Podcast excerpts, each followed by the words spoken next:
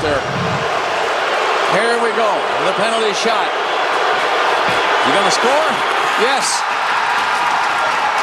Jimmy Howard is not at all happy with the call, I guess. He was beaten on the backhander,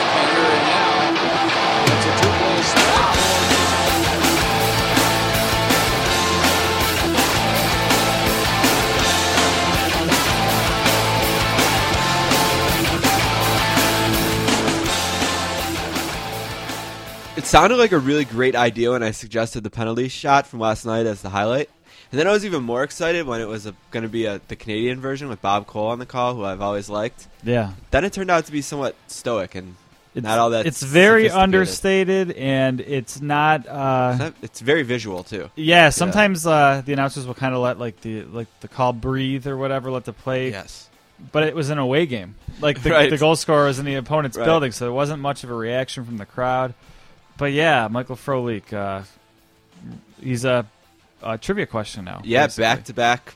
The last two penalty shot goals in the NHL playoffs. Successful penalty shot. And I think he's the only one to have two penalty shot goals in the playoffs. That maybe. could very easily be true because you don't see them often, and I think that's why it was so controversial. Uh, the call, which despite being the correct call, got a lot of controversy on Twitter and other places as potentially being a little bit on the ticky tack side.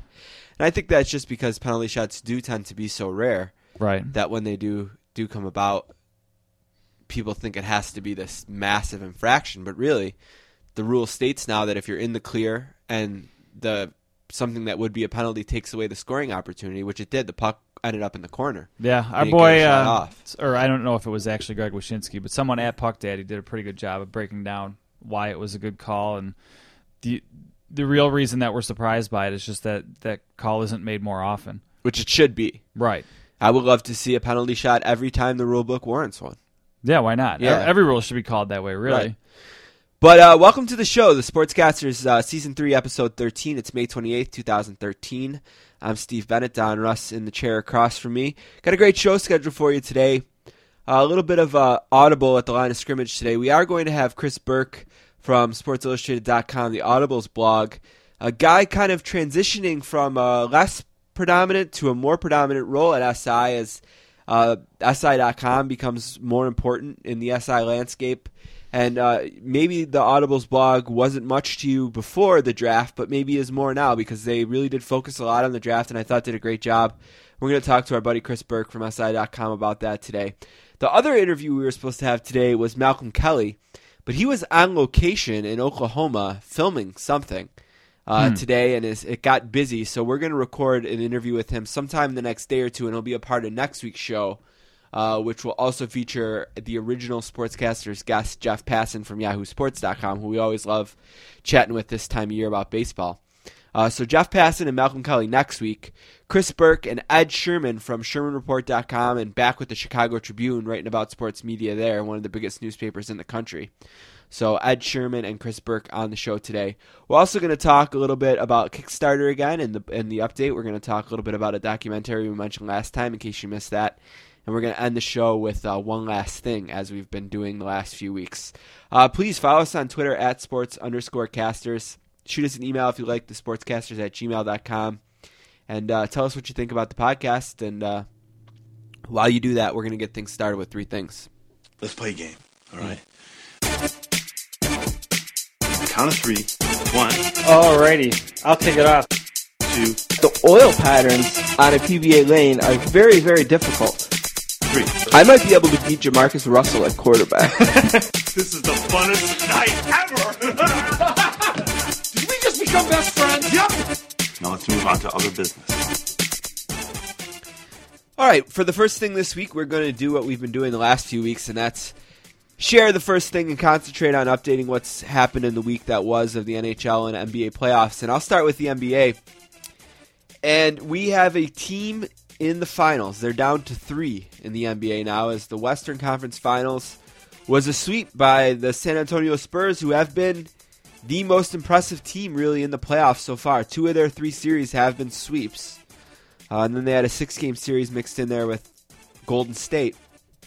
But they really took care of Memphis, who was an impressive team previous to this round, and uh, took care of them relatively easily. A really great game one. that the Spurs kind of broke the Grizzlies' back maybe on that game-winning three by Ginobili, but maybe never quite recovered from that. But the Spurs are going to be in the NBA Finals for I think the fifth time in 15 years, something like that. First time in a bit. I think 2007 might be the last time they were there. So it's it's been a few years now. I always it's it's always such a struggle for me to think that 2007 was like six years ago already.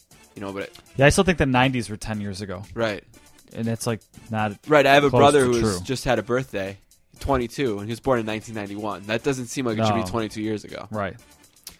But uh so the the Spurs are are in the finals and they're what they're going to do is basically wait a while.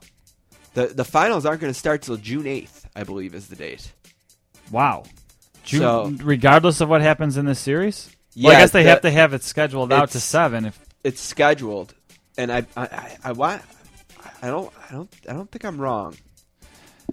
You know what? this It's- series it's could next Tuesday. What's the date next Tuesday?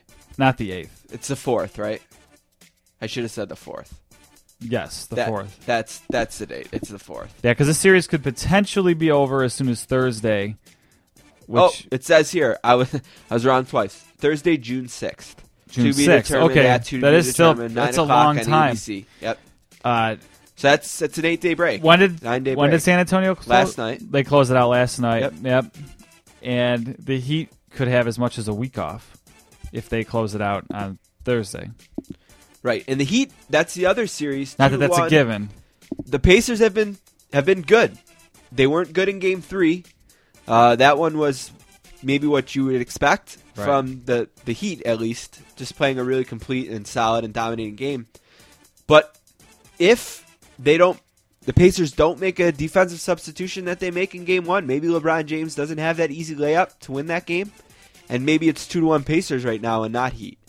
But I think the key really to this series is the game tonight at 8:30. The Pacers really need to win this game and even the series. I think if they go back to Miami in an elimination situation, I'd be surprised if it got back to Indianapolis. Yeah. Yeah, I would have to agree. But I think if you're looking at best case scenario for the NBA, you Heat want Spurs. you want Heat Spurs at Right. this point. You don't want any part of Pacers Spurs at all.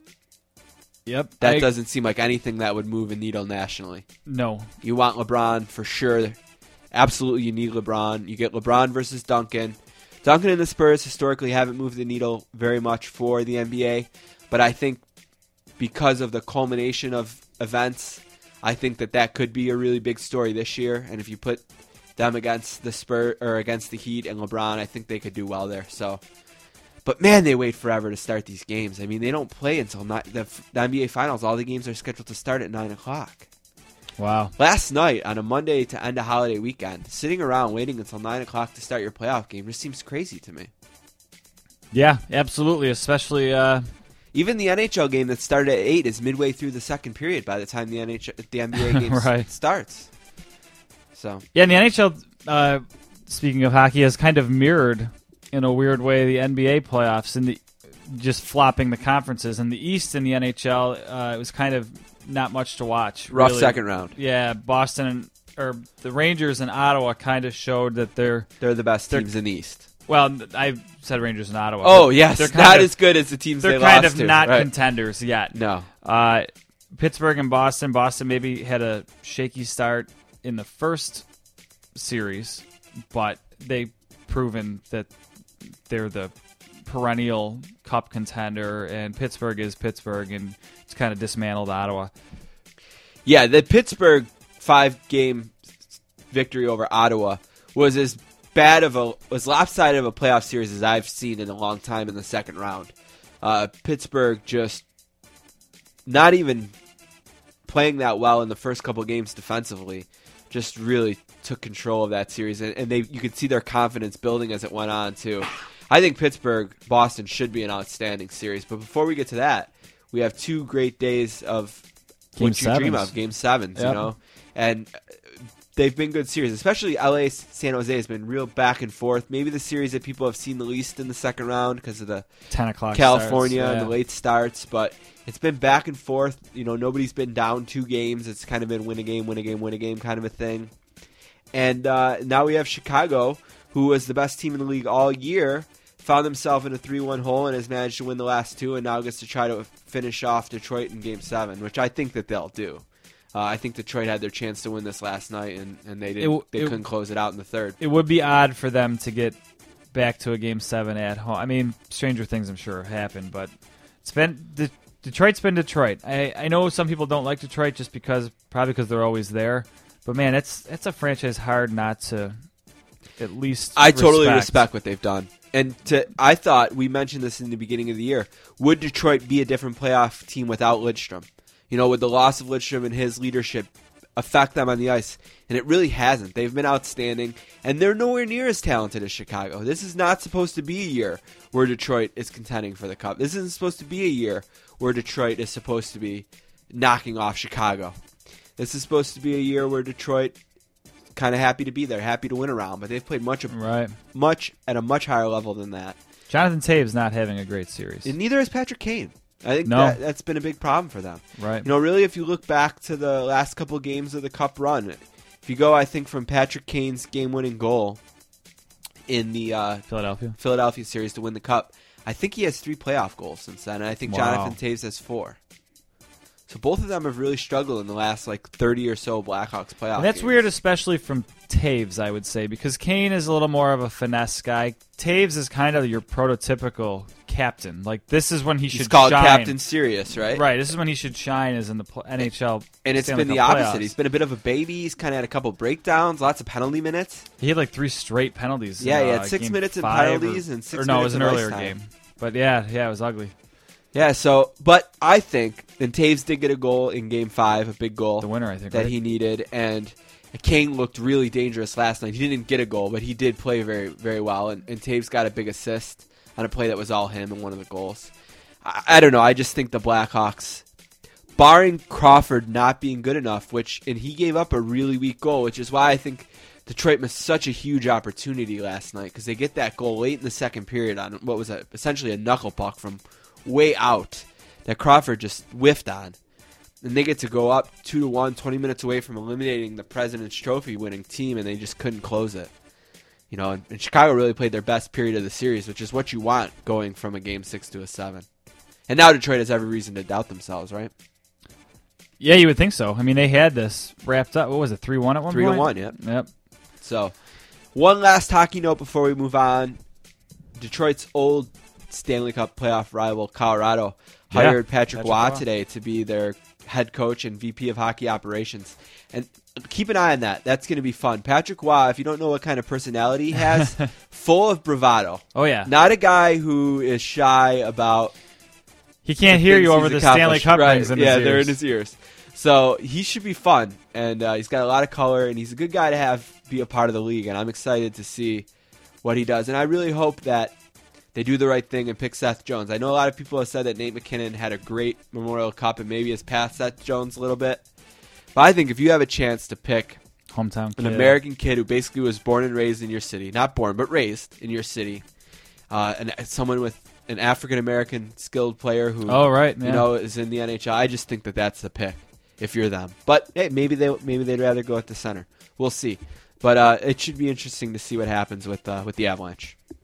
Absolutely. Uh, my second thing this week, kind of an odd stat, a little bit of a slow week. Uh, Steve and I talked while we were doing preparation for this show, and uh, It's really about we, the playoffs. We could week. right. We Yeah. could talk about the French Open, but that we what are we going to say? Serena Williams it? lost. So some of my things here are a little bit uh, off the board, but this is kind of a cool stat. This week, Stanford's women's tennis team won the NCAA title, and they actually did it in somewhat uh, miraculous fashion, kind of uh, similar to your brother's Yale run this year to fulfill the Yale quota for the day.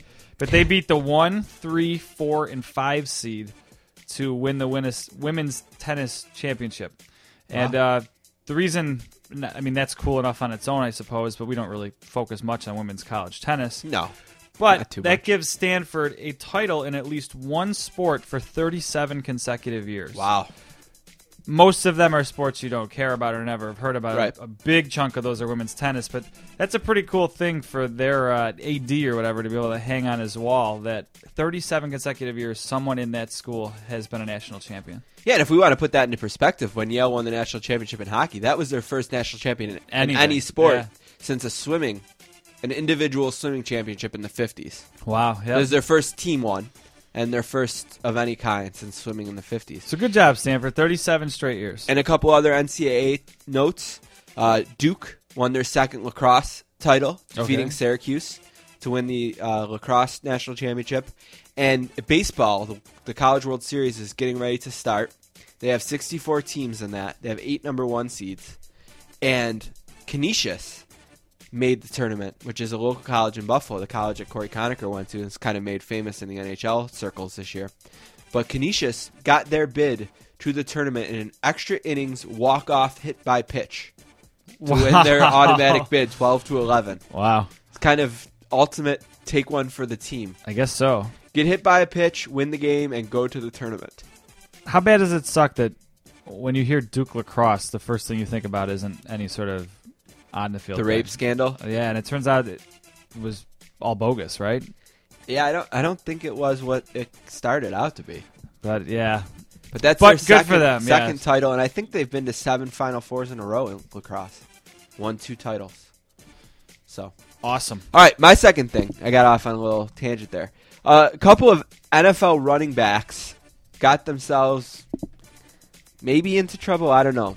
Uh, let's see what Don thinks about these two stories. First, my man Adrian Peterson uh, is in a little bit of trouble because of some things that he said on Sirius XM NFL radio. He was asked his thoughts on the Vikings cutting longtime punter Chris Kluwe, who's an outspoken advocate for gay rights and gay marriage. And Don has talked about how Kluwe thought that maybe his nature of being right. outspoken was the reason that turned into it. And he said, Adrian said, it hurt me to see him leave. Uh, he considers Kluwe to be a good friend, but he differs with the punter on the subject of gay marriage. Adrian said this, and tell me if you think that this is a controversial statement. I, have heard this. Yeah. To each his own, but I'm not with it. I have relatives who are gay. I'm not biased towards them. I still treat them the same. I love them.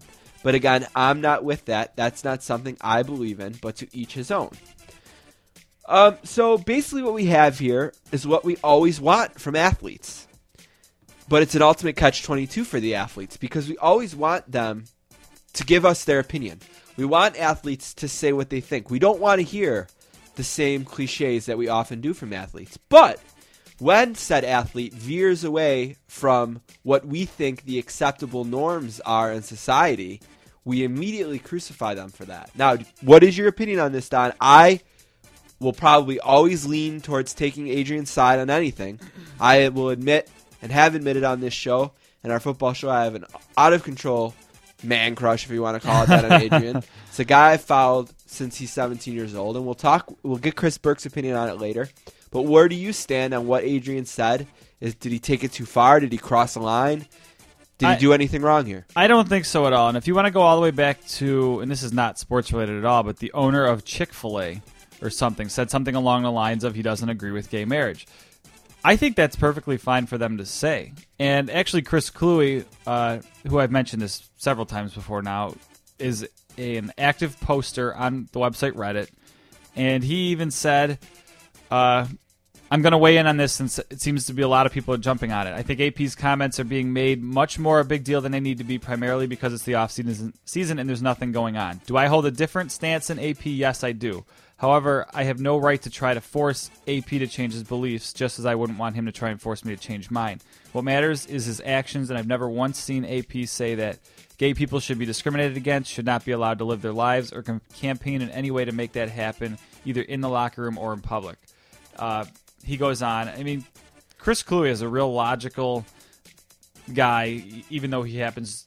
I shouldn't say even though he's very logical. He just happens to be also very liberal and outspoken, and uh, that's how I feel exactly. And I think we have similar opinions on the issue of gay marriage in the sense that probably if someone asked us to decide, we would probably both just say make it legal Because I don't because it just doesn't matter to us. Right. It just I I think we spend way too much time as a country in general fighting over this. It just seems like, and and I hear some of the injustices that come out of gays not being able to marry, and it almost it makes me lean towards thinking it should be legal. Right. If if I was forced to give a, an actual opinion, not be wish washy about it, my opinion would be that it should be a legal right for gays to marry, Yeah, I just see and that's as, even from someone who tends to lean right, generally speaking. I just don't see the harm in it. That, I mean, I don't see the harm in it, and I do see the harm that comes of it not being legal. Thing- Right. You know, estate issues. I mean, if you wanna- benefit things and if you get into something like should marijuana be legalized, I think that should also be legalized. But I understand the arguments against it, uh, health reasons, all this other whatever. But this isn't that. I just don't see the reason why someone else's beliefs should dictate. right. And I disagree with lives their life. I disagree with Adrian in this in this particular opinion, but I don't think his comments were malicious.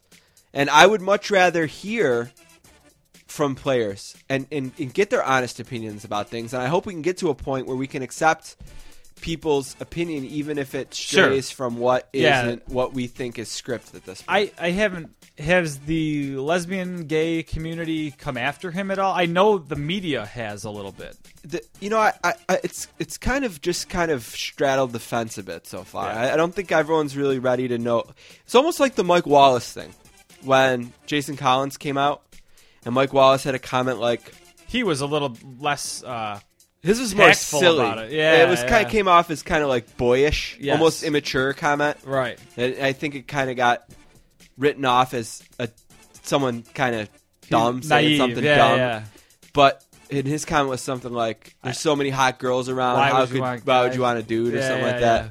But I don't know. I would much rather. I, you know, I, I don't think Adrian is coming from a wrong place. And he was asked a question. He addressed it. He wasn't going to an anti-gay marriage uh, march Right. and protesting or anything like that. So I don't know. Let's give it a chance. Put it in perspective, and I hope that it doesn't prevent Adrian from speaking his mind in the future. And then the other real quick thing is there was a big controversy brewing all day that Adrian, or excuse me, Maurice, Maurice Jones, Jones Drew was going to be charged with misdemeanor battery uh, for punching a security guard. Apparently, that's not true. Uh, the police department said in a statement that Jones Drew maintains his innocence and is cooperating fully with its investigation. And This sounds a lot like the Adrian thing, where it sounds he like hit an a bouncer or an something. incident broke didn't. out, and Jones Drew left before it escalated to the point of violence. Right, and he uh, they said that he's been totally cooperative and all this stuff. It, it's weird because you could see the skeptic in me sees both sides of it. The one side that wants to say like, okay, these guys are easy targets because they're rich, they're recognizable. Uh, someone else might see a payday or something if they sue this guy. The other side of it is, well, these guys are rich. Maybe they just make problems go away. You know, like a police officer is like, oh, well, that's Maurice Jones-Drew, that's Adrian Peterson. We'll let them slide. But I don't know. I, I I feel the same way about this as I did when the Peterson hitting the bouncer one supposedly came out. I'm going to side on the side of Maurice Jones-Drew for the most part. He's always been an upstanding football player. He's a great dude. It seems like from Yeah. what we what, what we what we've been able to see, he seems like one of the brighter lights in the league.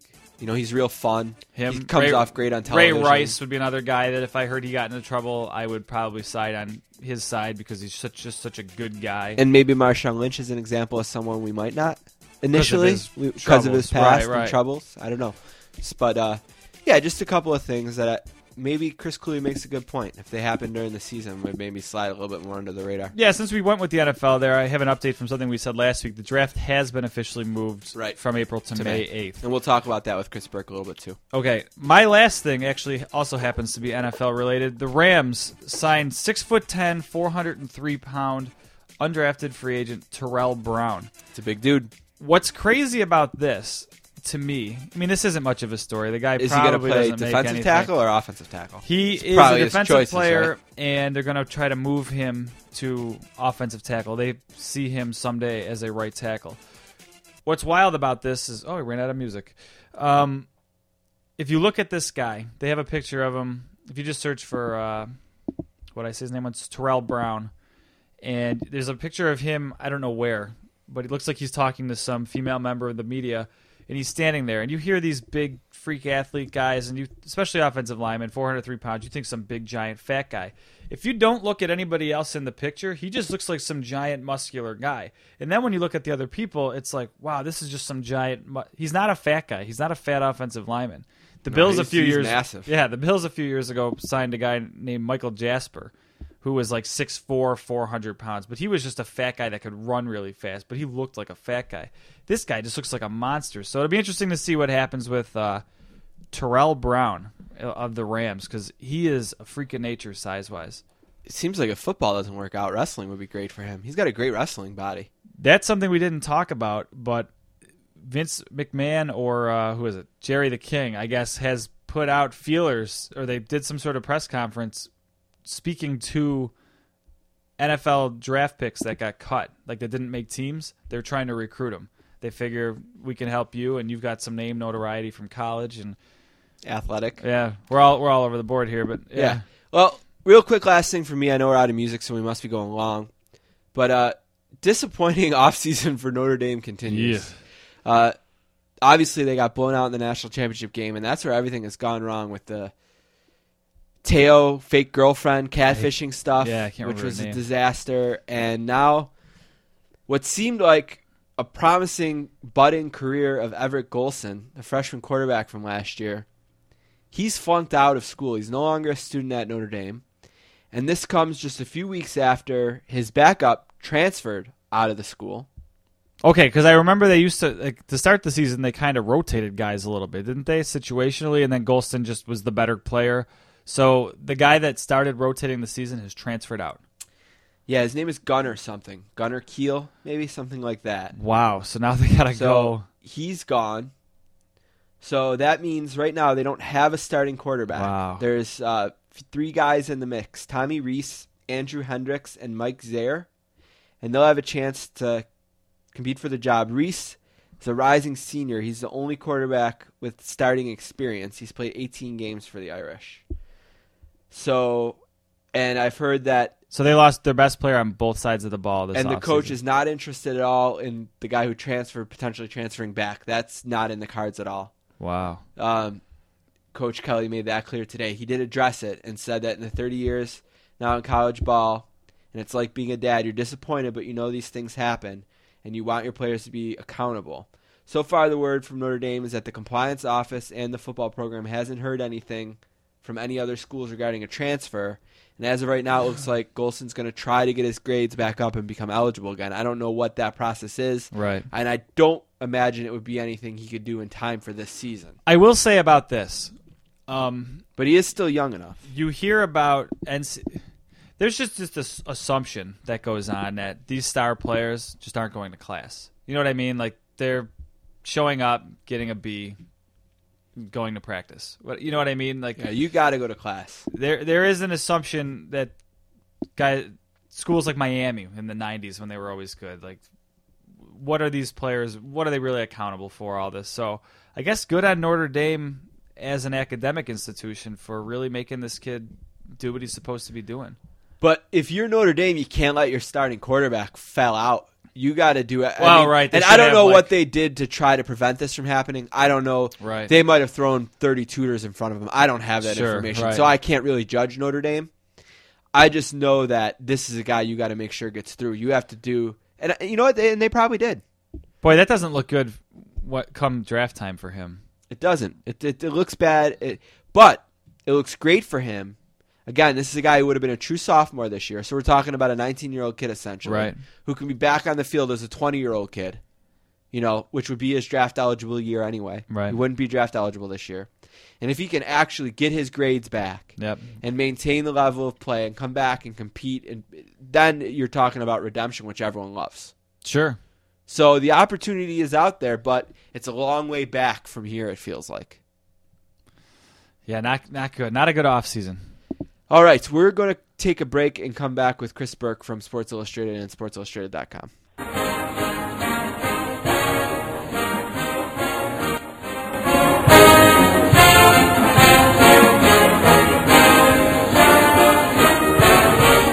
All right, our first guest is from East Grand Rapids, Michigan, and is a graduate of the University of Michigan. He has worked as an NFL editor, blogger, and associated producer for Fan House. Today he lives in Ann Arbor, where he is a featured NFL blogger for SportsIllustrated.com. It's the Audibles blog at SI.com. A warm sportscasters welcome to our friend, the talented Chris Burke. What's up, Chris? Hey, how's it going? Thanks for having me again. Yeah, I don't know what's going on with the uh, Michigan fight songs on YouTube, but it just sounds like half the band's missing or something. What do we like skip through like five of them there? It's, it's the off season, I guess. They're Yeah, I guess uh, so. You know, I had a really, really interesting Michigan year. Let me tell you about a couple of random Michigan uh, bump ins I had this year. So, first thing was, I'm watching. I think it was Michigan was playing Cornell in hockey at Madison Square Garden, right? Yep. And I'm watching the game, and I'm like, that goalie, just looks so familiar to me. And then I find out it's this kid from Buffalo who I didn't know was a good enough goalie to play at Michigan. I knew he was like a decent goalie, but I didn't know he was that good. You know, you, you think of Michigan hockey, I, I, th- I, you know, they went to the tournament for 23 straight years. You know, I didn't realize he was that level of a prospect. I was like, oh, great for him. You know, really cool. So both of the goalies in that game were from Western New York, roughly. Uh, the Cornell goalie and the um, Michigan goalie. So there was that. And then a couple months later, I was in the hospital, um, getting uh, like a I had, like a Crohn's thing, and they were kind of just like giving me like a Crohn's oil change type of thing at the hospital. And the doctor that was there, one of the doctors that was there, he went to Michigan, and uh, we were talking about the basketball team because it was right around the tournament time. And then the last thing was, the last thing was my brother plays hockey at Yale, and just to make the tournament, they needed Michigan to lose the very last game of the college hockey playoffs to get to the tournament. And that happened. And then my brother went on to win the national championship. Isn't that weird? Isn't Yeah. that just a crazy Yeah. Michigan year? Yeah, I remember you uh, uh, reading on Twitter when you all the stuff about the, the hockey tournament and sort of tracking, um, you know, Michigan needing to lose that game and everything to uh, Notre Dame at the end of the CCHA Yeah. tournament. And that was, yeah, that sort of that worked out. Uh, Yeah, it worked, it worked out out pretty well for Yale there. Yeah, that was uh, sort of the disappointing thing for Michigan. They got hot right at the end of the year, and then uh, and then couldn't uh, get into the NCAA tournament. I was thinking they might have had a chance to run the table, and then the team that got, know, like you said, the team that got in Right. instead of them ends up doing just that. So it was uh, kind of a painful, And two of the big kind of reasons, to follow, but kind of cool. got- I mean, very cool to see see Yale make that run. Yeah, amazing for an Ivy League team in this day and age to win a tournament like that. But two of the big reasons they got hot was one was that Steve Racine really came into his own and became Yeah. a really good goalie at Michigan, and the other is Jacob Trouba, who they're really going to miss. Who was a, the eighth overall pick of the draft a few years ago by Winnipeg and won a gold medal in uh, Russia for Team USA in the World Junior Tournament. It's just a fantastic player. So they're gonna they're gonna miss him. It's he's the kind of guy that you know if he would ever play four years in college hockey, I mean he the things he could do by that fourth year, I mean, would be off the charts. I mean he'll be two years into his NHL career by what would have been his senior year. But yeah, so I've been excited to have you on. I mean, you said you were uh, watching some of the stuff I was writing on Twitter, which is really cool. But I was really really enjoying the blog. Uh, we were talking a little bit about before about how you kind of picked up some of the draft stuff, and I really thought some of the stuff you did for the draft was just outstanding and I was just curious to see one how you liked it because I know people who, who who really cover the draft and I've noticed this the last couple days with the draft being moved back to May you've seen some of the negative reaction from some of the guys who cover this thing because it just means it's a longer draft season and and that can it gets to the point where we're almost only focused on the draft for what seems like forever. And but before we get into that and changing the time I'm just curious how did you like it? I mean, is this something you could see doing more and more of as as your career moves on at SI? I mean, I I always thought it it was sort of an undercovered thing by SI since uh, Dr. Z has been out with with his illness and Peter King never I mean he does a little bit for the magazine as mock draft, but you never feel like it's really his wheelhouse, so to speak. But I thought you guys I thought you killed it on the blog. I really did. Thanks. I, definitely appreciate that. And I mean, yeah, it was fun. I, I've always loved the draft and sort of just really appreciate uh, how that whole weekend kind of goes down. And I, I don't love the three day format. I always was kind of partial to when they had it two days. And, you know, even when they had round one, you know, it, stuff sort of all happened during the day, during the weekdays and stuff. But, uh, I've always loved the draft. So when they came to me and it was honestly like right before the Super Bowl when I went down to New Orleans uh, for that, and they said, you know, we're going to try and change up our draft coverage this year. I mean, maybe pay a little more attention to some of the things we haven't in the past, like you said, and and they asked me if I wanted to do it, and I said absolutely. I thought it'd be cool to give it a shot, and uh, uh, you know, it's something where I try to pay attention as much as I can. I, I watch college football pretty religiously anyway, so it, wasn't a huge stretch there, but you know, try to pay attention to the scouting reports and the guys that are coming into the league, and you know, watch some tape when I get the time. So it wasn't a huge stretch uh, to sort of make take on that extra duties. I mean, the toughest thing for me, honestly, was you mentioned that there's a lot of very good, you know, year-round draft analysts out there. Uh, even, you know, obviously Kiper and those guys are Right. well known, but you know, guys like Dane Brugler at CBS. I mean, there's a lot of really good draft analysts out there, and so the toughest thing for me was to jump into it after the Super Bowl and try to catch up on, you know, six months of college football stuff. Uh, and scouting in that little window between the end of the Super Bowl and when the draft happened. So, um, you know, I think we did a pretty decent job, and it sounds like they want to keep going forward with it, and with me doing a lot of it. So hopefully, you know, year two is even better than year one. Yeah, is that something now, like knowing that you're going to do more of it, that maybe you'll do a little bit more on Saturdays as far as checking out guys, or you know, like, oh, I got to get a, a got to get a chance to watch this guy or that guy here or there, or any anything extra. Yeah, I think it probably will, and you know, just circling back and even watching tape on guys, I've already got sort of a baseline list of like uh, 60 or 70 prospects that I, you know, sort of would like to keep my eye on going into the season. I'm sure that'll expand over the next couple months, but um, just guys that I'd like to sort of track how they're doing, and like you said, when I can, uh, at least watch, you know, a quarter or a half of of when they're on TV, just to to get a better feel for uh, some of these prospects, and especially the guys that I don't necessarily see. You know, I watch Michigan and the Big Ten all the time, so I see those guys and you know the SEC players that are on TV all the time. But uh, it gets a little tougher when you get into you know offensive linemen or the small school prospects. You got to go work a little harder to get those uh, those tapes.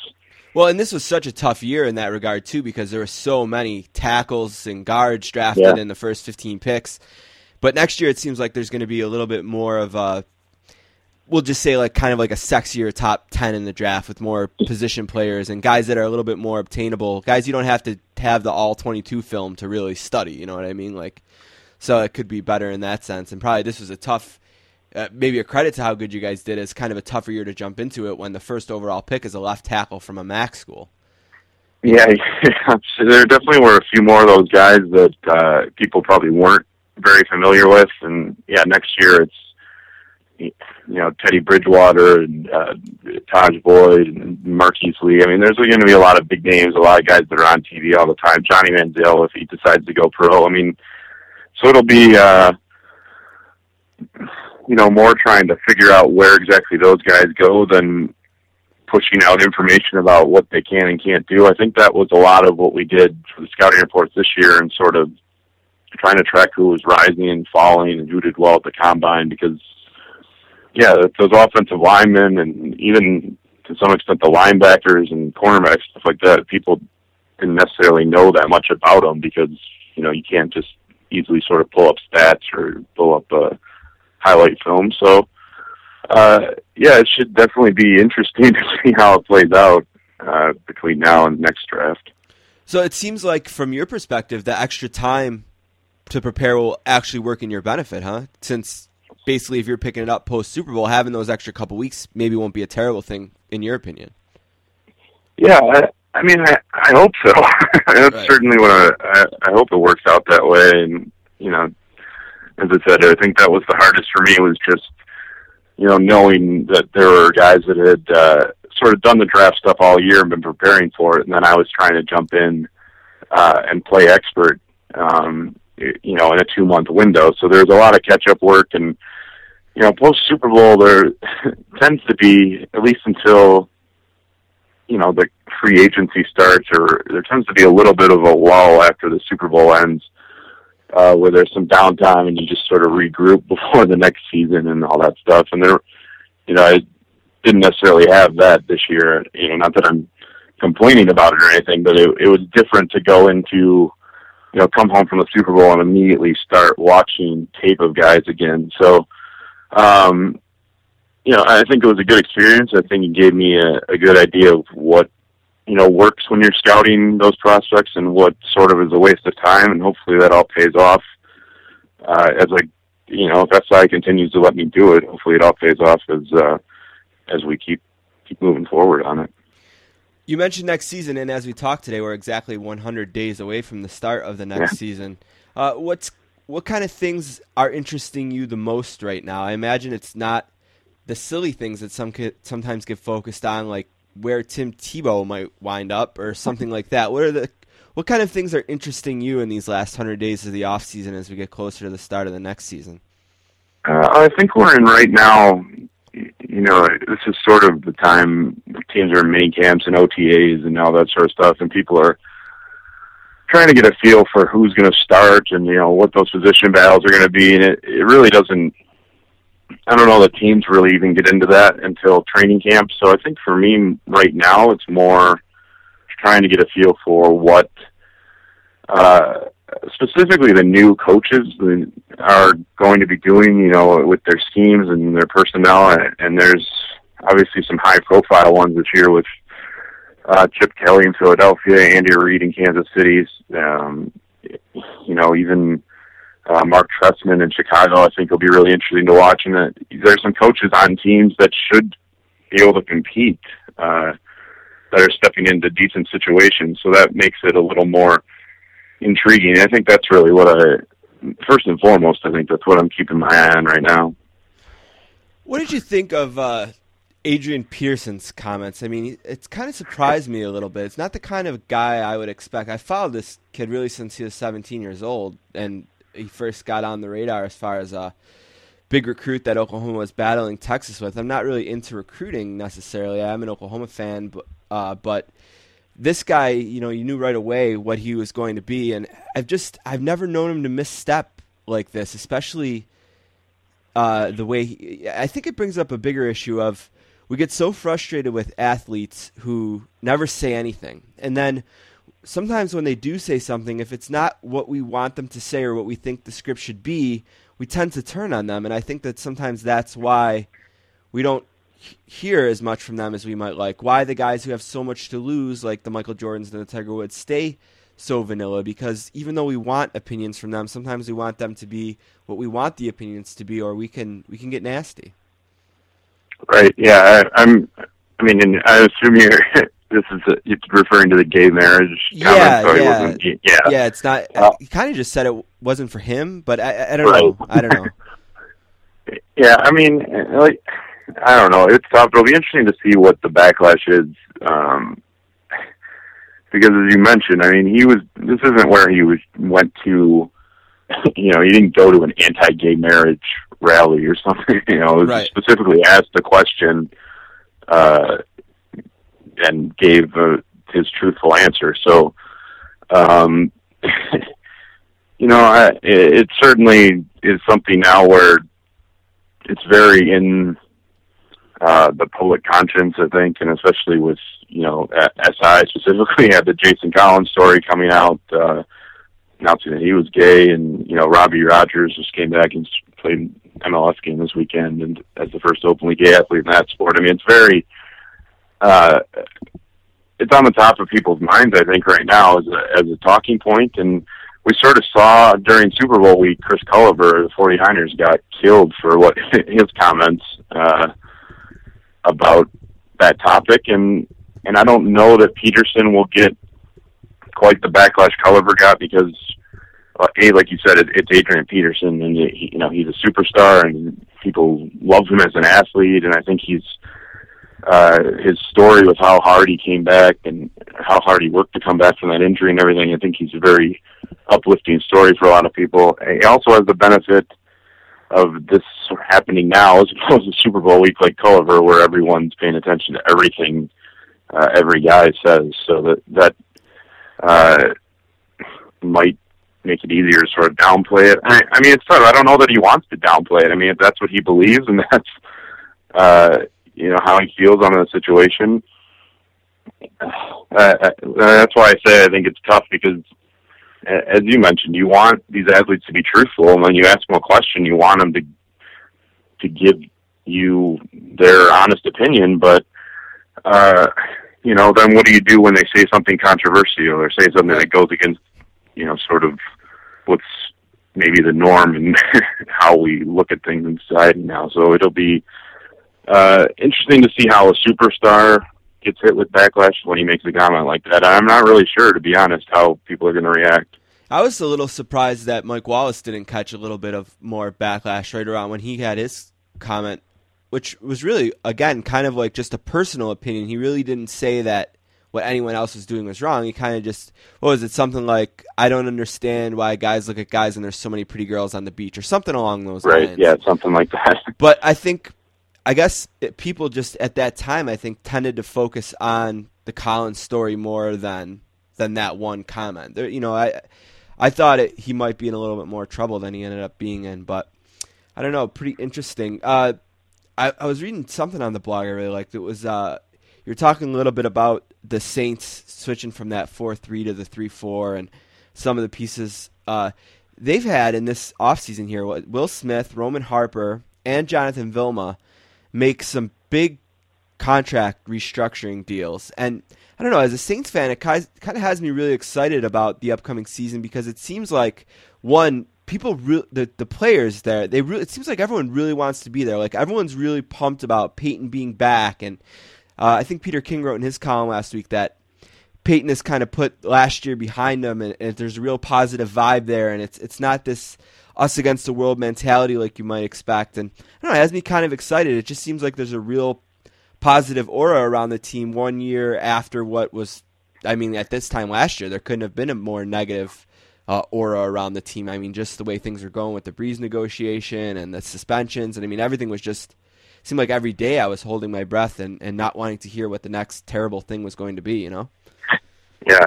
Uh, yeah, I think that's pretty spot on.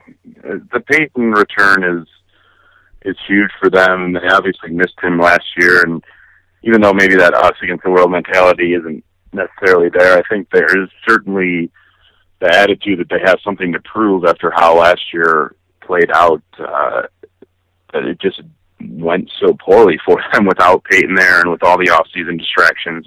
Uh, and uh, really, it, it'll come down to that three four and how that defense really responds because we know they're going to score points. You know, with Drew Brees and you know the offensive weapons they have that they'll score. It's just a matter, uh, as it has been for the last few seasons, of whether they can stop anyone or not. And uh, uh, you know, it'll, it'll be interesting whenever you take on those those uh, scheme shifts. It really comes down to how well the guys you already have sort of fit into that scheme shift. Sometimes it dictates a move, and sometimes you make the move in spite of what's on the roster. I think the Saints are probably somewhere in the middle. They had a lot of pieces that made sense uh, for the three four, and you know they've added a couple more this off season that really could work. There. You know, Victor Butler, and they drafted John Jenkins, and and uh, so they they definitely have a chance to be really good uh, on both sides of the ball. But again, you have to sort of wait and see how how well that change works. Well, you got to figure it can't be any worse than last year's defense, considering it was one of the historically awful defenses of all time in the league. So there's got to be some improvement, and you got to think that Payton should relax Brees a little bit, and we won't. It just felt so much last season like Brees felt he had to be so perfect that sometimes he was trying too hard and made some throws that I had never seen him make in the five or so previous seasons as a Saint, and I just felt like he was trying to do too much, trying to be the coach, trying to be the quarterback, trying to be everything, and that maybe took away a little bit from being the quarterback sometimes, you know. Yeah, and they just had such a horrible start to last year too, and yeah. it, I mean, it was never going to be easy. You know, Washington with their new offense and RG three, and all the excitement that came with that to start, and then they had to go to Carolina, and they went to Green Bay in that tough stretch to start the year. So uh, it was always going to be difficult, even if they were running at full strength, but to get off to the start that they did. You know, zero and four, two and five, all that. They really put themselves in such a hole that it was it was tough to climb back from. Uh, you know, no matter what Drew Brees did. So uh, I think you have to count them among the favorites in the NFC. I mean, at least in terms of the contenders, you have to think that they're they're right up there if they play well and play to their capabilities. And and uh, I mean, that'll be a fun team to watch. Yeah, we should find out a lot that first week again, at home against Atlanta too. I think that's a pretty nice one of the better Yeah. Sunday afternoon games for sure. That first week should be interesting to see. But it's the Audibles blog. Uh, it's at nfl.si.com, and um, you can find Chris on Twitter at Chris Burke B U R K E underscore S I. Uh, f- so from here on out, uh, going from now until off se- or to the regular season, do you post on any kind of like a schedule, or is it just something new every day? You just kind of throw stuff up when something comes up, or what can the listeners kind of like look for here in the next uh, couple months as we get ready for the season? Uh, we'll do a lot just sort of based off the news that comes out of you know camps and training camps and all that sort of stuff, and and uh, sort of react to those things the way we always have. And then uh, we've got some bigger features uh, that we're working on too. Um, you know, kind of breaking down some players to watch uh, heading into the year, and we started now this Friday. Uh, feature we just had our first one, uh, sort of a toss up uh, comparing two guys and then picking which one will have the better year, and that's something that we uh, throw up on Twitter now and have the fans respond to, so that their comments are included in the posts, and we'll keep doing those for the rest of the off season. So uh, hopefully, it'll be continue to be a mix of what we've always done, which is, like I said, sort of reacting to the news and then mixing in some uh, some bigger, more high profile pieces that uh, you know kind of play well on the website. Yeah, that Friday, t- the first one you did was Cobb versus Harvin, right? I think I, I saw Yep. that. Yeah. Okay. Yeah, that's really that's really cool. All right, great. So uh, thanks for, for joining us, and as uh, always, and uh, I'm sure we'll we'll talk to you sometime between now and the season. Yeah, sounds great. All right, thanks, Chris. Tonight, an unusual, disturbing discovery. A Charlotte area man made a deal to buy a smoker at an auction. Guess what he found stuffed inside? An amputated leg and has turned the smoker into a tourist attraction. The man who lost the foot in a plane crash is reportedly heading to reclaim the foot. Not so fast, says Whisnant. Now Whisnant's getting a lawyer. It is making national headlines. He's suing you for your own leg. It is a freak show, no question. And I turned it off. You never will know about the tragedy that this was born of. Welcome back to the Sportscasters. It's the section of the show where we usually do our book club update, but this month, instead of reading in the beautiful hot summer sun, the last couple weeks we've been doing something different, and that is helping out some friends. Zach, Sooner Zach, Zachy Score, the Blue Horseshoe, Zach Rosenfield, and Ed Cunningham, who was on our second show back. They are working on a project, a Kickstarter project, a documentary called Finders Keepers. Uh, it's a Stranger Than Fiction documentary by Bryan Carberry and Ed Cunningham. They are the producers of The King of Kongs, A Fistful of Quarters, and Undefeated, the Oscar winning documentary from a couple years ago. And they're working on a project right now. They're trying to raise about 80 grand on Kickstarter. And so far, they're doing pretty good. They have 226 backers for $44,295, roughly half, more than halfway there, with 20 days to go. Look, at Kickstarter is this kind of thing that's getting a lot of attention lately because of Zach Braff and Veronica Mars. Rob Tom- Yeah. right? Rob Thomas is that the guy's name? Rob the Thomas, creator of Matchbox 20? Well, I know that that's his name too, but isn't it the same? I don't know. Maybe. The the creator of Veronica Mars, I think his name is Rob Thomas as well, or it's Rob something.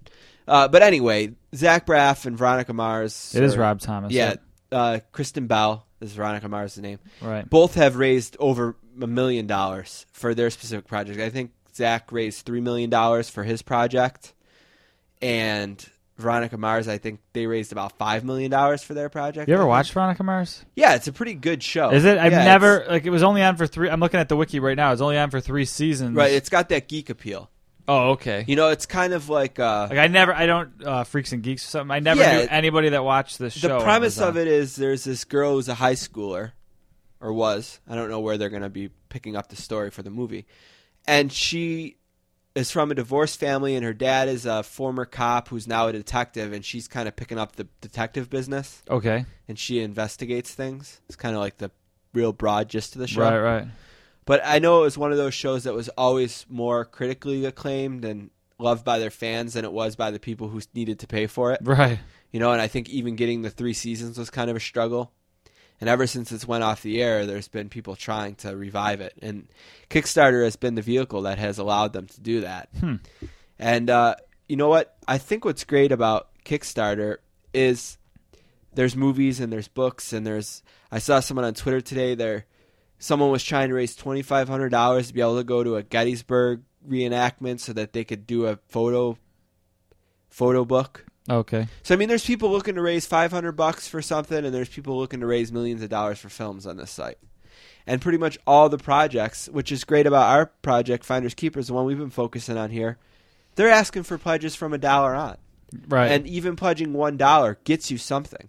The one to ten dollar range gets you access to the actual recording of Shannon's call to 911 after finding the lake. That's crazy. So even for one dollar, you're getting something, and and the, the things that are available from there go up and up and up, all the way to the point of paying ten thousand dollars. Although these are gone now, so you can't even do this anymore. But they found three people to pledge ten thousand dollars to get an executive producer credit on the film, which means an IMDb on-screen credits. Sweet. Two rough cuts of the film. But there is still five spots to get in at the associated producer level if you're got five grand sticking around you want to throw at this. Cool. but yeah, so check it out. Kickstarter.com, search for Finders Keepers, and also check out their Facebook page, which is facebook.com slash, what is it, Finders Keepers Film? Is that right? I don't have it in front of me. But check out their original stuff too if you haven't. It's really good. King of Kong I loved, and uh, the other one obviously won an Oscar. So. Yeah, and it was great. I can speak. I've seen them both, and I love them both. They're both really great films, and that's why we're we're doing this. Not because we have to, or because we're getting any from anything Right, from them to do it. anything out of it, so- Right, we're just doing it because we like Zach and we like Ed, and they've helped us out in the past. We're looking at this as a way to help out them, and because we believe in the project and we believe Right. in these guys as filmmakers, we think it's a great thing. So we're going to take a break and come back with Ed Sherman.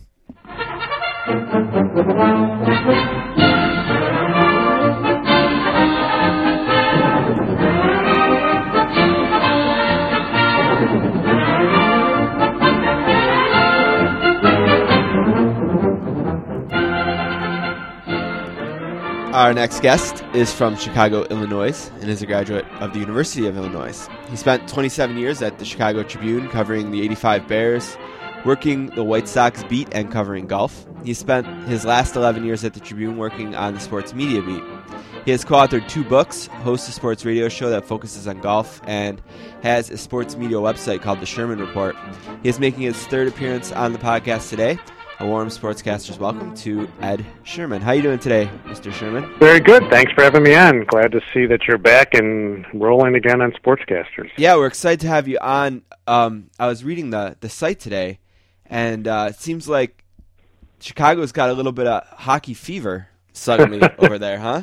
So this, You know, it it's it, it's really remarkable when you consider that it wasn't even like a, a sniffle. I mean, you would even you know it wasn't even anything. You know, six seven years ago, when this was a town that could barely you know that they were they were they were going crazy if they did a point five rating, which was like. uh you know, uh, fifteen, twenty thousand homes tuning in, and, and last night, I mean, they probably had 500,000 homes tuning in, and and it's just the buzz on the street, and, and people. We were out on Sunday um, or Saturday. It was Saturday prior to game five, and they're down three to one, and you're out at all these. You know, we're just out at various stores, and you just see people walking around in Blackhawks jerseys. It, it really was quite a sight. Something you wouldn't have seen, as I said, you know, 2007, 2008. right? And you know, it's pretty cool for someone from Buffalo too, because you you feel like Pat Kane is, is such a big part of that, and him obviously growing up in South Buffalo and uh, being a big part of, of what's going on with hockey in Buffalo and being a part of now what's going on with hockey in Chicago. Not that he's had the best playoffs so far. He No, hasn't. we're you still know, waiting for yeah, Kane exactly. to show. We're still waiting for him to show up a little bit. but, yeah, uh, exactly. you know. He has him and Captain Serious have struggled Right. a little bit, really, right since the the cup the cup run uh, last time. They've both uh, really struggled quite a bit with scoring goals. But put into perspective, because the big thing was that the Blackhawks game last night against the Red Wings game six was able to kind of double the rating that the White Sox and the Cubs did. Kind of put into perspective what White Sox Cubs generally means to the town and what it means for an NHL playoff game to score a rating like that against. I saw someone said you on Twitter. Well, it, of course it did. It's it's a May baseball versus playoff hockey, but people don't realize it, how yeah, it's not, you know, we weren't talking about the Cubs playing, uh, you know, the Padres and the White Sox playing the Royals or something like that. We were talking about the Cubs playing the White Sox, which is the traditional rivalry in this town. Even as bad as both, well, the Cubs are bad. The White Sox have actually played somewhat decent in May, so they're back around 500. But still, they're not really resonating. Um, they've had trouble trouble drawing fans. Um, you know, so they've been kind of still a non-factor.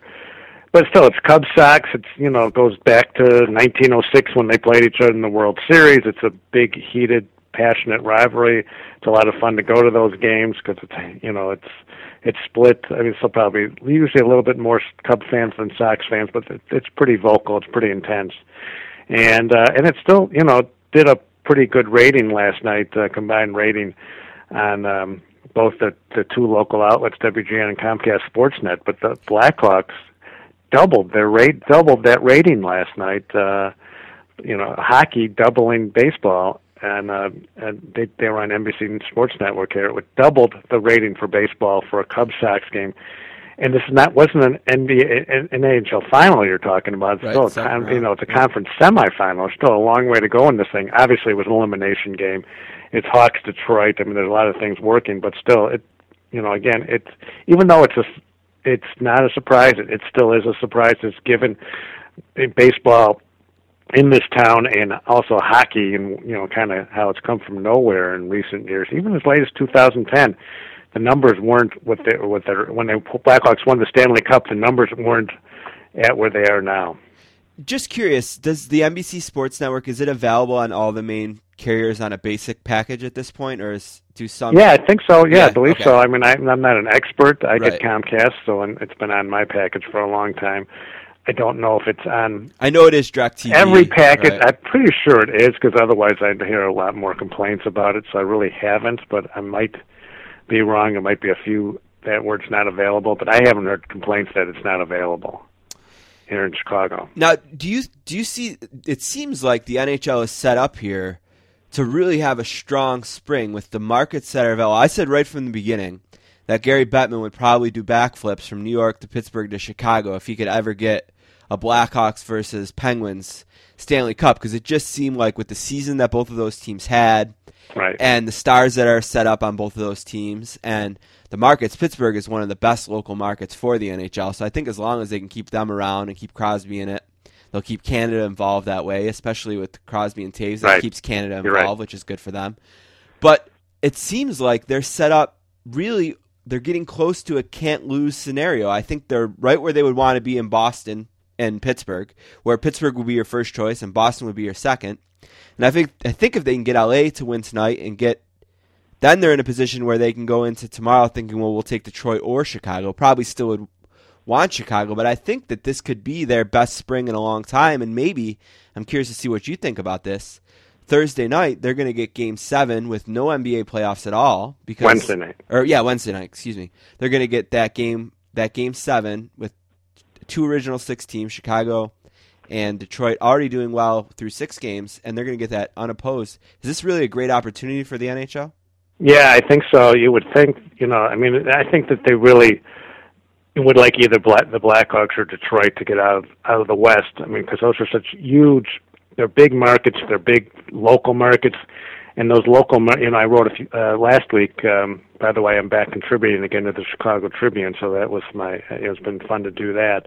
And I wrote in the Tribune last week about how the Chicago market, number three market in the country, you know, when you start having those big numbers it really uh, in local numbers in Chicago it impacts the national number quite a bit. So NBC is definitely rooting for the for the Blackhawks to uh, I would think to get through all the way to the finals and to play an extended finals with uh, you know Pittsburgh. I think you know we're, there's two things that work in the East. There's a you know Boston is a huge rabid market and has you know they're, they're getting huge numbers for um, for the Bruins games.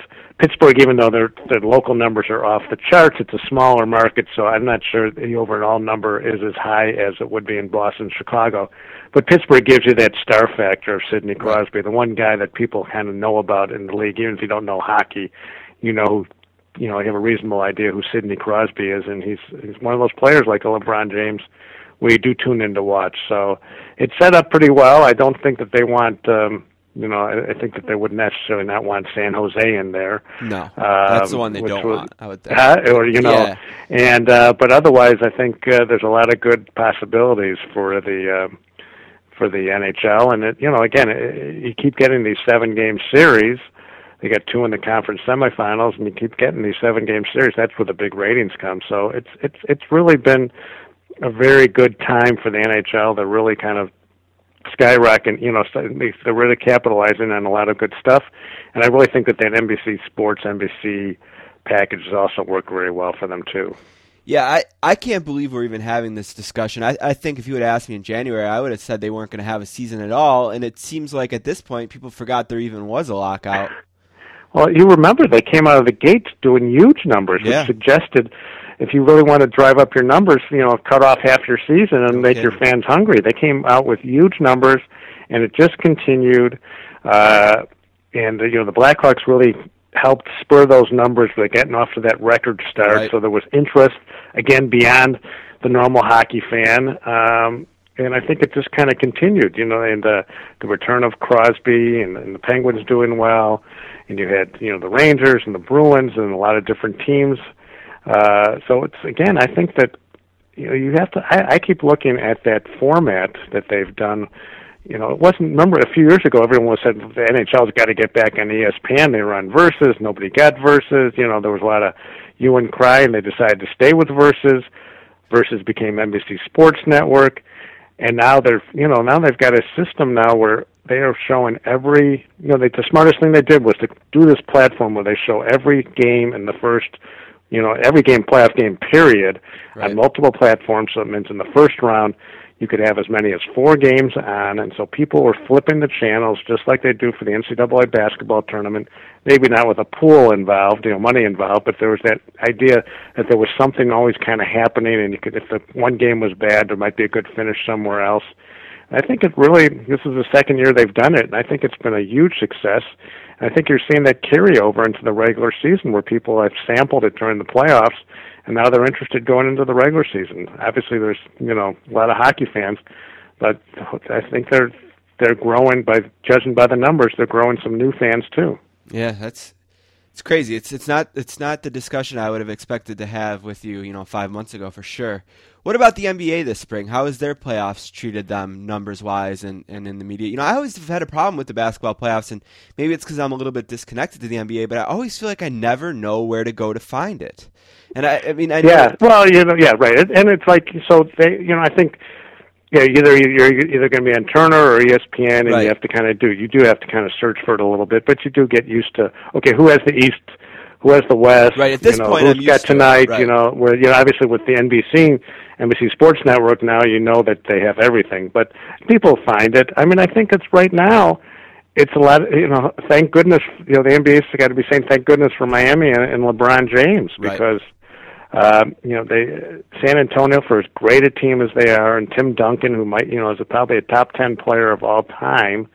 You know, it does not move the needle. That franchise does not move the needle at all.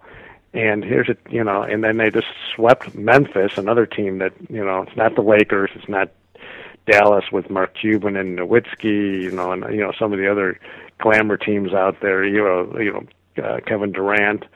So I would I haven't seen the final numbers, but I can't imagine they did you know very well compared to uh, the other possibilities. But you know, Miami and LeBron James. I mean, LeBron James is the biggest name in sports right now. He's the guy who you know who really people watch, and so I think as long as they have you know him in there and that and that team in there, people will tune in. You know, if Indiana somehow comes back and and rallies and beats the uh, the Heat, and you have an Indiana San Antonio final with you know no with Indiana really not having any name players to speak of, I would have to say you know pretty much all bets are off. But as long as you have Miami going in there and LeBron going for a second straight title, and the Duncan, I think you know, I mean, there will be some kind of, you know, I think I think in the next week or so, leading up to the playoffs, there's going to be this groundswell of kind of who is this guy, and and, and, and, and there'll be an appreciation of of uh, what this guy has done in his career.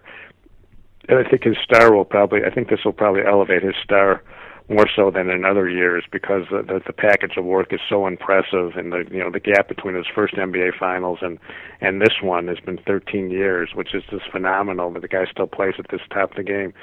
So I think if you kind of heat Spurs with with uh, LeBron and Duncan, I think that those numbers will still do pretty pretty strong. Not not the Lakers and Kobe, but I still think that you know that LeBron and the Heat will carry the day. What's the attitude in Chicago towards everything that's gone on in the spring with, with Derrick Rose? I know the perception hasn't been great nationally. It seems like he's taken a little bit of a beating, but people who are a little bit closer to it there, is he getting a little bit of a pass or is he taking a No, not a pass at all. Really yeah. not. I mean, he's taken a pretty good beating here. I think a lot of people were impatient. They're a little dismayed. You know, this guy had been the favorite son. He, a guy who was humble, you know, unbelievable player on the court and just a perfect example of guy being you know humble and self-effacing off the court, you know, and uh, and I think that this I think people were really taken aback by what happened. You know, I don't think it helped very much that the Bulls went on this run with a bunch of guys playing on one leg and Joakim Noah and you know uh, you know having bad feet and uh, spinal tap. Luol Deng being sick and Kirk Hinrich going 60 minutes in a game where he didn't play another game the rest of the season because his calf was all ripped up. I mean, and then here you have this guy at the end of the bench who's you know looking very dapper in a sport coat every night. Uh, not uh, you know not not playing. So I think he definitely took a hit there, and I think that uh, you know if he comes back and plays well, I think you know all will be forgiven. But if there's some you know, I think if he if he doesn't come back, I mean, I don't think people are going to knock him if he doesn't play well, but I don't think that uh, you know because people then will. I think he'll have a little period to kind of get back into the gear, so to speak.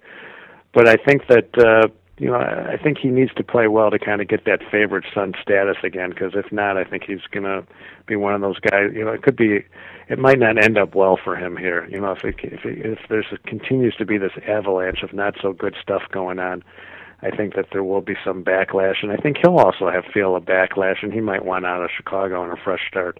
So I think the hope is that he eventually that he comes back in October, and that he plays, and that he's Derrick Rose again, and, uh, and then the Bulls can start thinking about challenging, really challenging the Heat. Sportscasters here talking to Ed Sherman from ShermanReport.com. Uh, a few more things before I let you go. You know, I listen to Howard Stern a lot, and uh, he was talking about how in the uh, the auditions for America's Got Talent that Chicago has been the city so far that has had the best talent. And is there any truth to the rumor that the act that he's most impressed with so far is actually an Ed Sherman circus type show? That yes, yes, sure, yeah. yes. Uh, uh you know, I'll, I'll take him out. I'll take Howard out to I'll watch him. He can watch me try to play golf. You know, I think that would be the extent of my. Uh, I think uh, I like Howard a lot too, but I don't think I'll be on his show anytime no, soon. No. But, uh, but uh, yeah, we. You know, I mean, listen. You look at all the talent that's come out of Chicago and the music that's you know that that that occurs here. Uh, I'm not surprised. I mean, we're a pretty good town. I think if I always said if the weather wasn't ridiculously stupid most of the time, uh, I think we'd have about you know three times the population living here because it's just a phenomenal city. The great Eddie Vedder, born in in Chicago, at the Chicago area. So lots of lots of people yeah. born in Chicago. Um, I wanted to ask you about the summer. What are the big kind of sports media things that you'll be tracking over the summer? Is there anything? I mean, there's no Olympics till the winter and uh, there's no World Cup or anything like that, like we've had the last couple summers. So what is uh, what's going? Well, I think a couple things. I think they're related to. I think the big story will be the the unveiling of Fox Sports One right. in August. I think that uh, I think we'll, you know that's the new that's going to be Fox version of ESPN, and there may even be a Fox Sports Two in there too. Um, so I think that's going to be the big summer to kind of see, and we're already kind of seeing a little bit of you know uh, of some of the people that they're hiring to do this their version of Sports Center at, uh, at 11 p.m. Uh, Eastern time show show that's going to be kind of I you know they hired Andy Roddick last week for it and uh, you know they've already hired a couple guys from Canada and um you know and so uh you know so they've hired some people so I think that that you know they're doing some show some daytime show involving Regis Philbin that just sounds to me like you know, it could has the potential to be very weird, very odd, and very short-lived. uh, but who knows? You know, they, they, I think that they're they, they are, these guys are the you know Fox has the reputation for being the kind of people who like to take risks and and and uh, and, and take uh, you know experiment, and so I think that they're going to try to see if they can create a few things, and a few things might not work, but if the things do work, uh, then they're off and running. It's going to be really interesting to see what happens. Uh, you know what kind of what they create, and uh, I think that that's going to obviously the big, be the big uh, st- media story in the summer. A lot of people are going to be interested that you know to see that there's actually a choice, an alternative to going to ESPN for something like Sports Center kind of a last thing here. One thing that you've been writing quite a bit about the last couple of weeks that I've been following quite a bit is kind of the evolution that's taking place at Sports Illustrated, and mm-hmm. they're wanting to expand on SI.com. And you wrote that they're going to be debuting a show on I think Monday. Uh, mm-hmm. That's yeah, thirty minute thing, and you know. I was thinking I gotta try to find a way to make them expanding SI.com work for me because you know we're really good. Bo- we're boys with the executive editor at SI. We got to start you got to get in there, right? Yeah, you know what get I mean. on that like, show. Yeah, well, we I mean, get... again, you know, we saw it uh, with the rollout of the Jason Collins thing that you know that it didn't happen in the magazine. They didn't wait until the magazine came out. They rolled they rolled it out on a Monday morning while the magazine was still going to press. Now, obviously, you know, it, there's a different feel once you get the magazine in your hand. You see the picture on the cover, but that was a you know that showed the, the how they're you know they're thinking differently, and that SI.com has become a huge part of that engine. And uh, they the writers are writing pretty much you know all the time for it now instead of once a week or once every three weeks. Uh, their main guys are writing constantly. And uh, now they're going to have this TV show in which the writers are going to be featured. Uh, it's going to be a 30 minute show that you can see on the internet. They're going to Merion uh, Country Club in Philadelphia for the U.S. Open. They're going to go to big events. They're going to showcase their people. They're going to have big names in the in the studio, I'm sure, when they come to New York. So um, again, it kind of shows the evolution of this brand, and maybe it's kind of you know was overdue. I mean, there's been some talk that hey, you know that they that they've been kind of slow to jump on the train. Uh, yes or no, that could be debated, but they're certainly uh, you know they're certainly going full speed right now, and they you know they have that name and they have the talent to kind of be a uh, a factor here and and grow the product being way beyond the magazine. Yeah, I I think the things that they've done on the iPad for a while have been really really good, and I think if they can build off of that.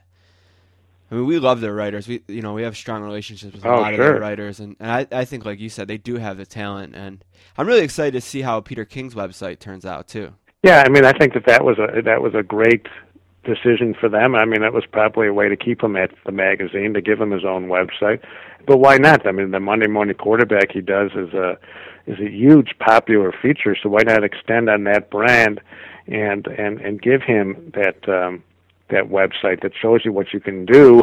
You know, he's a guy Peter King who showed you know making a brand for yourself. And now he's going to have a website, and I think that's going to be a very popular website for for NFL fans because of, the, of who Peter is and the kind of staff that he's assembled. Um, so again, and I would expect there to be a big video component in there and some other, you know, other things too. Uh, you know, I think Sports Illustrated is doing a lot of things to kind of, you know, as as as uh, the editor said in my interview, to kind of tear down the walls and kind of make everything kind of flow seamlessly. And again, if they were if it was overdue, well, yeah, but you know maybe, but, but uh, you know they're definitely there and rolling right now. The website is www.shermanreport.com, and you can find them on Twitter at Sherman underscore report. Anything else I left out? No, I think we're you know I think it's going to be an uh, interesting few weeks here with hockey. You know, it'd be interesting to see if you know the thing. The only thing with the hockey that I'm concerned about is that it's going to go really late in the summer because right. of the lockout, and so will people kind of stick with it that late into the season. And um, the plan is June fifteenth for Game One, I believe. Right, and you know Right. those things stretch out over two weeks. If Yep. you get a game seven, I think game seven go to June twenty eighth or something like that. That's Yeah. pretty late for hockey. But again, if you have a compelling series, it should take care of everything. Thanks, Ed. Thank you. Talk to you soon.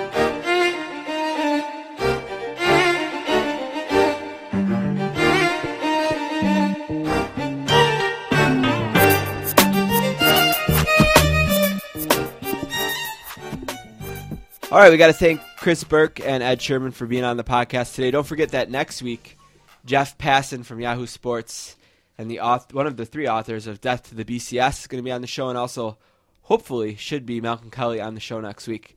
Uh, don't forget, last week we had Kenny Albert and Ben Reiter on the show. You can find that at www.sports-casters.com. You can also find our stuff on iTunes and Stitcher Radio. You can email us to sportscasters at gmail.com and follow us on Twitter at sports underscore casters. All right, uh, one last piece of business for today, and Don's going to get us started. All right, one more thing for me. Uh, I had trouble thinking of one this week a little bit. Maybe it was the holiday weekend. I'm out of the zone a little bit. Too much, too much hamburgers and steak and all that good stuff. But uh, and troops, and troops. Yeah, it's about the troops. You reminded me that this weekend locally, uh, 97 Rock is a channel. That's our classic rock channel. Classic rock channel. If Yeah. you're if you're our age, it's a channel you grew up listening to while your dad was driving the Right. car. Uh, they do a rock and roll 500, which is 500 a 500 to one countdown of the greatest songs in rock and roll history. Apparently, the as long rules as it was made before 1987 or something. Right.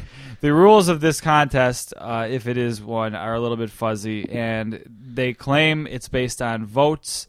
I don't know how you vote, and the results always seem to be eerily similar. Not exactly the same, but uh, in a surprise victory, Stairway to Heaven this year, number one rock and roll. That song. is shocking. Uh, it's probably one every year I've ever listened to the Rock and Roll 500.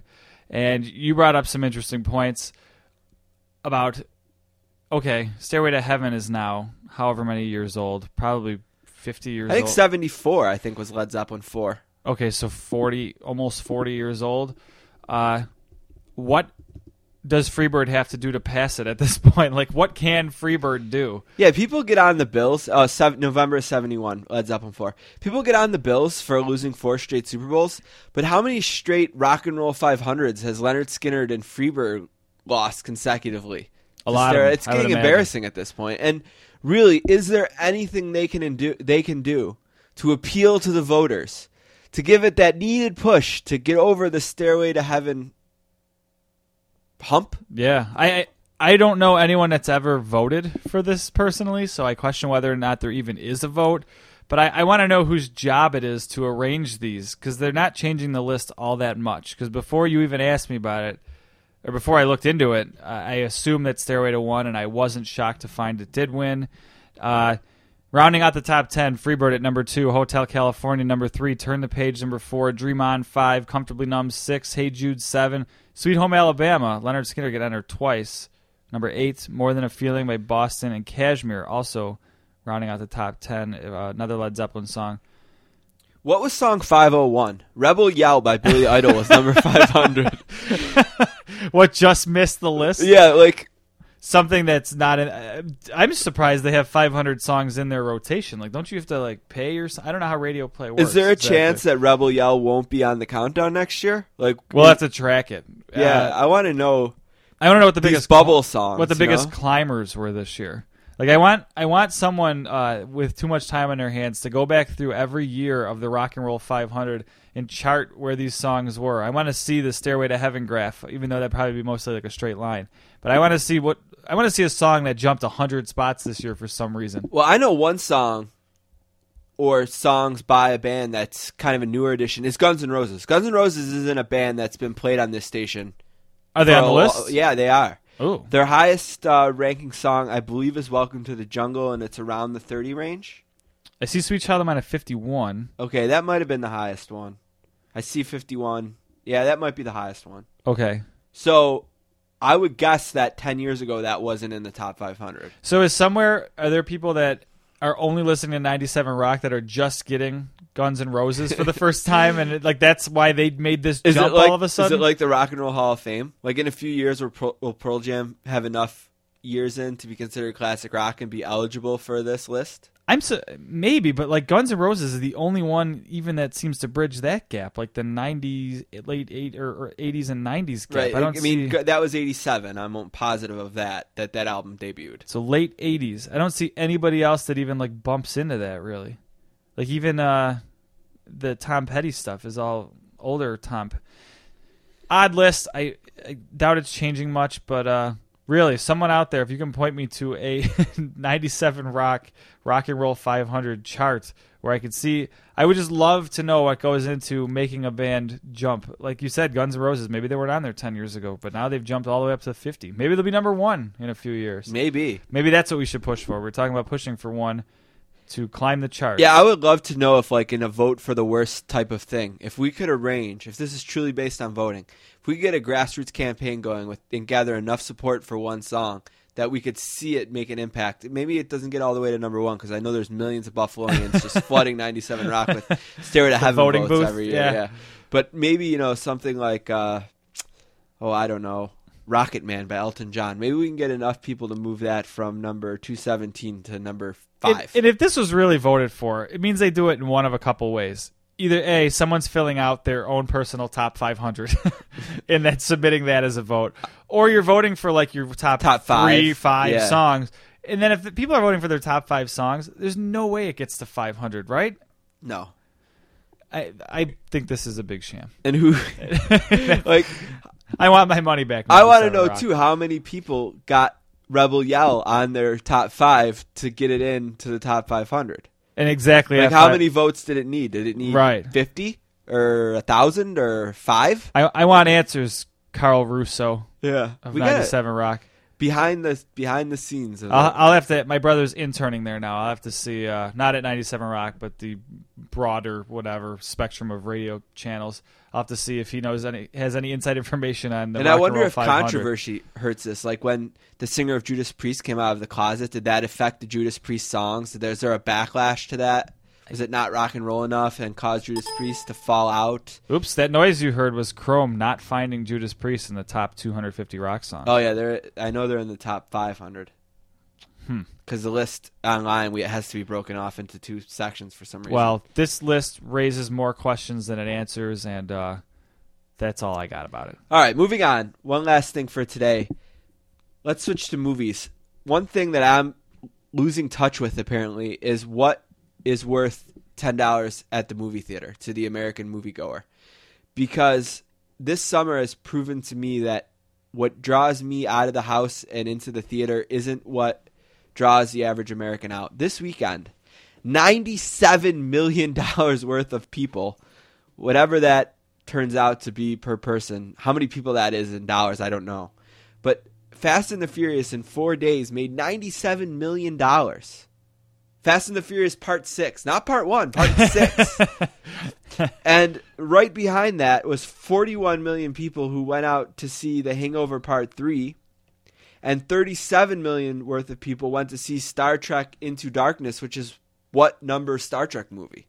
I mean, I know it's a two. relaunch. Right, right. It's a new director. That's the only one I'm interested in of those three. But Iron Man 3 is another film that's made $367 million in four weeks. And that is another sequel. Uh, I just, I don't know. When I think of every movie that's been released this summer, the movie that I'd like to see the most is Pain and Gain, which has made a reasonable $48 million in five weeks for a movie that stars Marky Mark and The Rock Yeah, but I- it just seems like an interesting film from the promotion of it. I'd want to see that. I I don't know. I just Fast and the Furious Six is the one that blows me out the most because at some point that franchise was uninteresting and dead. Right? What happened to revive it to the point that they're making hundred million dollars in a weekend? Vin Diesel, no is competition, still the star. Maybe I mean maybe if there was, if this was last year with the Dark Knight and the Avengers, that movie probably gets murdered. I would imagine at the box office. So it might just be a total lack of competition. Now, what's the big summer blockbuster coming out? I mean, I know you said you're interested in Pain and Game. But I don't think that's Yeah, that's not a bo- that's by Right. far not a blockbuster. I think the other ones that are coming out, Will Smith and his son have a movie that's about Yeah, I don't care about it. Earth I- I- ending I or don't know. something. I know there's that. Uh, Might just be a bad summer for movies. People still want to go. well, I knew going into the summer that it was going to be heavily sequel. Yeah, that that it was loaded with sequels. Let's see. Next weekend it looks like After Earth. That's the That's the Will Smith one. Will Smith one is the big one. The following weekend, The Internship, which I know is a comedy starring Vince Vaughn. Okay. Uh, that looks like it's the big one. Uh, Man of Steel. Okay, that'll be the- the that'll be the big one, I The summer, June fourteenth, that comes out. That should be really big. If Iron Man three can make a three hundred million dollars, I don't see why a Superman movie couldn't. Right? Sure. Monsters University, which is a That'll be big. Pixar pick, that Yeah. should do really really big numbers. Despicable Me Two, that's another movie along those lines, right? Grown Sure. Ups, Grown Ups Two, Uh, yeah. not interested at all. No. tough movie for tough summer for movies, and but it's not stopping people from going. Yeah, re- real quick before you sign out there, you're talking about how maybe you've lost touch with movies. I'm going on a year since I've been in a theater. I just looked up. I think that, I'm pretty sure the last movie I've seen was The Dark Knight Rises, and that was July 20th, 2012. So Wow, what was the last movie I I went to one over Christmas. So that's the last time I think I went to the movies. and it's not for lack of money because I have a buttload of uh, gift cards Gift sitting in my wallet. I just, I guess I'm too picky. You know what I saw movie wise that might get me out is the Transit Drive-In, which is a drive-in local. Oh, he's here. doing a It's retro. doing like '80s movies, and Back to the Future and Miss stuff like Castor that. has been dying for me to take her and my dog t- to the drive-in because my dog loves popcorn, Hmm. and she thinks that he'd have a lot of fun at the drive-in. And the Karate Kid and Ghostbusters is playing one night, Sweet. so maybe I'll go out to that. That'd be a good one. I don't think. I think probably the movie that has the best chance to get me out is the Superman one. Yeah. That's what it looks like at this point. And the next movie I'm definitely going to is Anchorman 2, which I know comes out at Christmas time. Sweet. So, all right, we'll see you next week. Just